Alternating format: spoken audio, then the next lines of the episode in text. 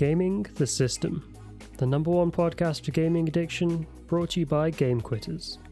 We use research backed information to provide you with helpful solutions to gaming disorder, as well as shedding light on some of the most pressing matters in the video game industry every single week. We'll also feature guests who are former gaming addicts and have gone on to game the system, creating a life for themselves outside of the virtual world. Thanks for listening. Welcome, everyone, to the fifth episode of Gaming the System. It's 13th September, and things are going pretty good. It's been a great week for video game addiction support, game quitters, and the industry as a whole. If you didn't see, the addictive and immersive inquiry by the Digital Culture, Media and Sports Committee in the UK Parliament released their report on gaming and gambling. And it's an amazing report. You should read the summary. You should be able to find it somewhere online. But it's it's just an amazing read. There's some great regulations they want to implement. Obviously, it's not a direct order for the industry to change. It still needs to go through the proper process, but it's an amazing start to make gaming not only safer for everyone, but less exploitative and less about targeting the vulnerable people and more about providing an enjoyable experience for everyone. But that's not what this episode is about today. I just thought I'd give you a quick update as to what's happening. But on this episode, I want to talk about whether gaming makes you depressed or what's the link between gaming and depression and why do so many video game addicts and even just players suffer from mental health issues like anxiety and depression. It's not uncommon for gamers to also suffer from these issues. I myself had quite a long battle with depression. Probably started when I was 16 or 17 years old, I think, is the earliest time I can recall feelings of being depressed. I didn't think it was that at the time. I thought it was just I thought it was just puberty. It's just what happens. I even had a girlfriend at the time say that I should go and speak to someone, and I just said she was an idiot. I don't need to talk to anyone. I thought I could deal with it myself, or rather, I just didn't think I had anything to deal with in the first place. But as time went on, and I went to university, things started getting worse and worse for me. I did alright in my first year, but a lot of it was spent sat in my room playing video games, and I actually think I lost about five or six kilos or just over 10 pounds during that first year, which is kind of astonishing. But I had a great time, I had good social life, I had a girlfriend, things were looking up. And at the start of my second year, I got into self development, found game quitters and all these resources on developing a better life myself, becoming the best version of myself, all sorts of business, mindset, finance, psychology, books, everything you can think of came to me a few months into my second year. But I didn't get rid of the feelings of depression that would constantly come back in and out of my life for the next few years. You see, in my third year, things went really downhill. I was falling behind in my exams, in my studies, my coursework. I wasn't turning papers in, I wasn't going to lectures. I didn't I didn't want to get out of bed in the morning. I didn't eat properly. I broke up with my girlfriend about halfway through the year. And not long after, I decided I needed help. I went to the doctors. He asked me a few questions and gave me a score saying I had moderate to severe depression, which, looking back, it's just ridiculous that that's the system in place. But whatever, that's that's not my place to judge. Uh, he offered me some medication. I refused. I didn't want to take tablets for. I barely even take tablets for a, a headache or a cold. I just want to get through it myself. And so he suggested I start running. That was about it, honestly. Not much else happened. I carried on feeling depressed. I carried on playing video games almost constantly and eventually dropped out of university. Unfortunately, it's something that I'm pretty content with now, my relationship with my mental health.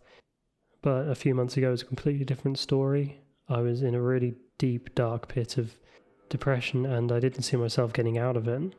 And similarly, every six to 12 months or so, it happens again, maybe even shorter than that, every three months. But every few months, I go up and down in this cycle of amazing motivation and clarity, and then depression and hopelessness.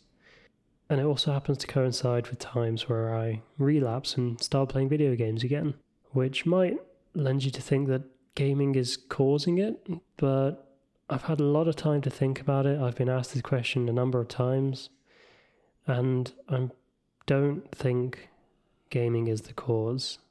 I think gaming isn't helping, but I don't think I can say that gaming directly causes depression for myself. And I think for the majority of people, it's going to be the same. In a lot of ways, I think gaming does the opposite. It lets you escape and be happy and have fun whenever you want. It's it's at your fingertips. This amazing, incredible invention. It's just wherever you want to do it, you can open up a game and spend a few hours escaping out of yourself, out of your mind, out of away from who you are. But I think that's where gaming starts to have a negative effect. I always like to think of it as a cycle. So something happens in your real life, perhaps it's a certain struggle or hurdle or barrier you have to overcome. In my case, university, it was an incredibly difficult year. I had my dissertation, which I hated, loads of exams, coursework, everything piling up, and I just wanted to get away from it all. So I turned to the first thing that I knew how to do best, and that was video games. Obviously, then I was spending 12 to 16 hours a day playing games, and none of my problems were getting solved. My pile of work would mount up. I'd fall further behind. I'd have to stay up later to try and catch up, and I never got anywhere. It was always two steps forward, three steps back when I was playing video games because it gave me that feeling that things were getting done, that I was accomplishing something because I was this amazing, powerful person in the virtual world that all my problems suddenly disappeared, and that just wasn't the case. You see, when you're playing games or you're in that struggle against uh, your problems, you almost create the perfect environment to foster mental health issues. You're probably not going to leave your room, you're staying up late, disrupting your sleep, you're not eating properly, you're not socializing and seeing friends, you're not exercising, maybe you're not looking after your hygiene as best as you should. Now, that's not to say that gaming is at fault for that, but it's pretty easy to get sucked into a game for eight hours, then suddenly forget to eat and not do your work and stay up till four o'clock in the morning. I've done it too many times. And all of these things, they will lead to hormone imbalances, brain inflammation, disrupted body clock, all sorts of issues for both your physical and your mental health. But it's not necessarily because you're playing video games. It could be because you're addicted to gaming, but you're more than likely just addicted to the escapism you get from gaming. You don't want to live in the world that you've created in the real life. You want to go to the virtual world where you're in charge and you're willing to put aside your everyday needs, chores, your work to get to that place. Once you can overcome that, that's when you can start fighting through and making the change. But when you're in that moment, you don't want to do anything else. You don't want to get better. You don't want to improve your mood. Or at least you want to change. You don't want to feel like that, but no matter what you do, you can't muster up any motivation to get things done, and you just feel helpless. You're trapped. On the other end of the spectrum, I think a lot of people will find a lot of happiness in gaming when they are depressed. More than likely, it will subside. If not, then there's probably bigger issues involved. But if you can make that short period of time as enjoyable as possible, go for it. But I think you should only think that way if you know that things are going to get better. Like in my case, I've been through it so many times that I know if I just fight through, keep doing my work, look after the basic needs, carry on with my habits, I will eventually get it through that slump. But for someone who doesn't have the same awareness, they might go for six, twelve months, even a, a year or two and they'll never change. They'll keep expecting something to happen by playing video games and neglecting their health. And in reality, you need to do things even if you don't want to. You need to make those changes in your life, build the habits in order to get through it. You can't you can't wait for the perfect time to strike and then do it. You've got to strike first, take dumb action and and then things will get better.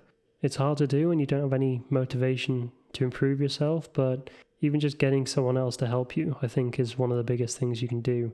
Having someone hold you accountable for something, get them to force you to get out of bed, force you to eat properly, go to the gym, even if you absolutely do not want to, do, like, that's the last thing that you want to do on the face of the earth. There's a good quote that I like. Read something like, when the time comes to truly test yourself, you won't rise to your highest level of thinking, you'll fall to your lowest level of training.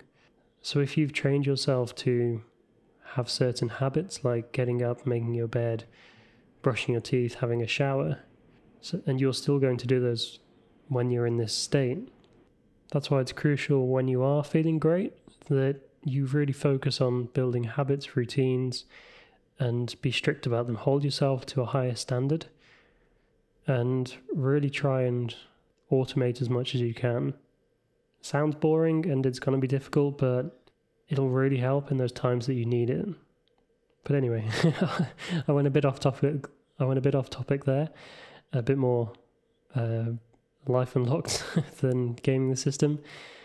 And I mean, if you are into personal development and self help, I'd recommend you check out our Life Unlocked podcast, anchor.fm forward slash life unlocked with a hyphen. It's a great podcast. Uh, I run it as well, sometimes with my friend Matters. So go check it out. But to finish up where I left off, ultimately, I don't think gaming causes depression. I don't think it's helping if you're addicted to gaming and constantly playing all the time and forcing yourself to go through this cycle of self degradation. I think figuring out if you are addicted to gaming and f- trying to find some awareness behind why you play video games will be a huge step forward. I recommend checking out our article on Game Quitters How to Quit Gaming in College. There's a huge section on the psychology and awareness that you need to develop and understand and it's a great first step for people who are kind of in that state of not really knowing what to do, feeling a bit helpless. Maybe you are in college, and then it's the perfect article for you. So go check it out. And as a result of that, I think you should carry on with it and take some time off gaming. Use that as a catalyst for change for your life. Use that as a slingshot to propel you to a better life for yourself. I think once you can find that spark from somewhere, that's when you can start really making those changes in your life. Anyway, thanks for listening, everyone. I made this episode because earlier this week it was National Suicide Prevention Day. Cam released his video on the YouTube channel about his experience with suicide and depression. I didn't touch on suicide in this episode, even though I definitely went through those thoughts at some point. I thought it was best to leave them out of it and just focus on the mental health side of it. But nonetheless, if you are struggling with depression or suicide, the most important thing you can do is speak to someone, call a suicide hotline in whatever country you're in, find a support forum, talk to a friend, message someone, family member, anyone I'd recommend if you are struggling with gaming addiction and depression, going to check out our forums. That's uh, forum.gamequitters.com. Make a post in there. There'll be a ton of people wanting to offer support and advice for you, or just listen to what you have to say. At times, that's all you need. But until next time, remember the real life is worth fighting for. Peace.